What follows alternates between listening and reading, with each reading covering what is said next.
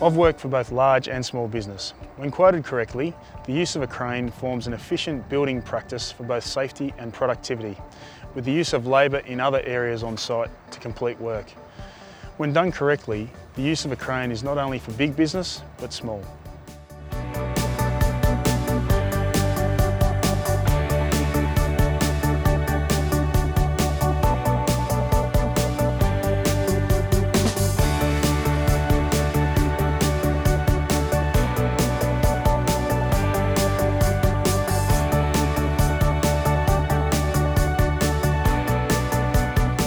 We know that good scheduling, planning, and the use of mobile plant equipment such as cranes to build our houses improves overall productivity and safety on our sites.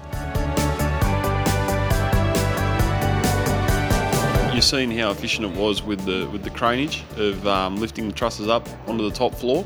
Um, like I say, As uh, as a carpenter myself, when I was an apprentice, there was uh, three of us, and with a single-storey house, we used to pass the trusses up um, without the use of a crane.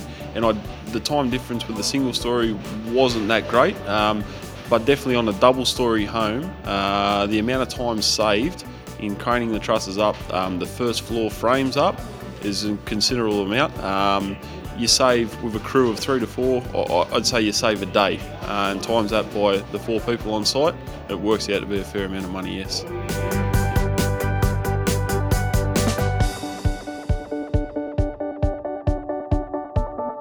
I think it's an excellent tool for the installation of frames and trusses on residential construction sites.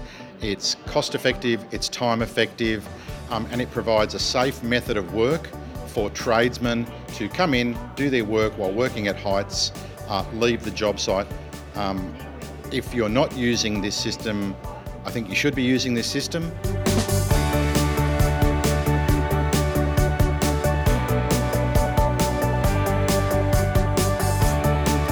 After watching the video, you can see that it is achievable for small and large businesses to incorporate the crane lift. It not only saves time, but you're also uh, potentially saving the risk of manual handling injuries. Nowadays, the carpenter should be incorporating that into their price. It gets, a, gets them onto the site easier, gets them through the job quicker and onto the next one. Having seen the video, through effective planning, implementation and organisation for your safety systems, productivity is not compromised through safety.